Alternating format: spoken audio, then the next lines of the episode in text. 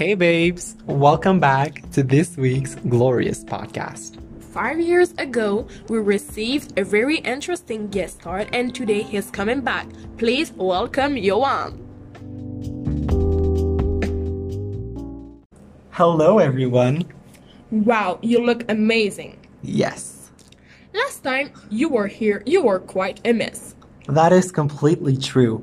I was in a really bad place and I kept having setbacks. What do you mean exactly? Trying to be truly happy was very hard because I kept coming across loads of annoying stuff, like breakups, fake friends, declaring bankruptcy. That is so annoying. Will you mind elaborating on one or two of these horrible setbacks? Of course, anything for my fave podcast host. Hmm, well, having fake friends was definitely a tragic and disgusting thing that happened because, you know, I trusted them. Uh-huh. And so to find out that they didn't really care about me was a horrible feeling. I was just so sad for weeks and weeks. That sounds awful. Fake friends are for sure bad news. And at this point, I just don't care, you know? Yes, I completely understand. Like, either you're with me or you're not. There can't be any in betweens when you're pursuing happiness. Wow, that is so real and genuine. Well, obviously. And I think you talked about declaring bankruptcy earlier? Yes. Oh my god. Bankruptcy is a really horrible thing, but it kind of saved me. Huh, please explain. So, a few years ago, like maybe two, three years, maybe, I don't know, um, I just wasn't able to pay for anything. My reality show was flopping, the bills were getting higher, I bought a yacht, and from one thing to another, I was bankrupt overnight, and eventually, things got better. You know how? No, I'm totally clueless. Please tell us. So, I declared Chapter 13 of bankruptcy, which basically means that someone pays for all of your debts and then you just have an agreement with them on how you pay them back.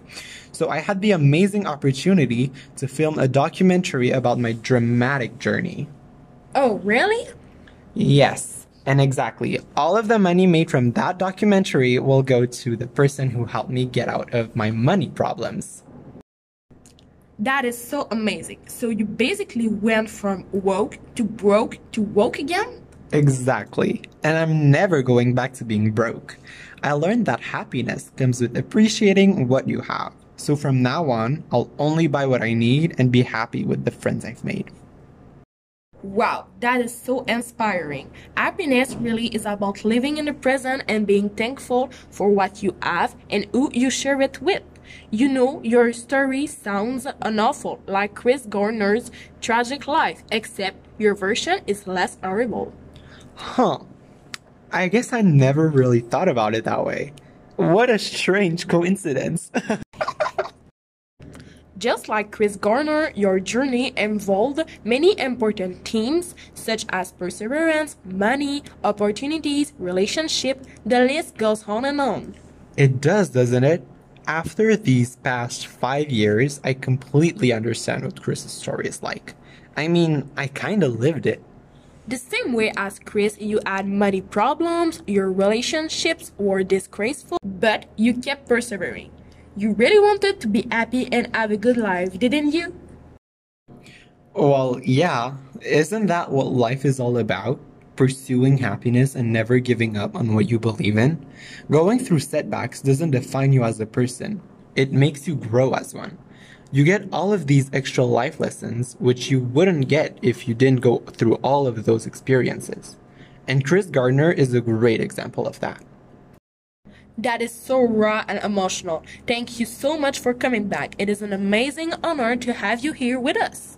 It is, isn't it? Thank you for listening to this week's glorious Podcast. Bye, babes.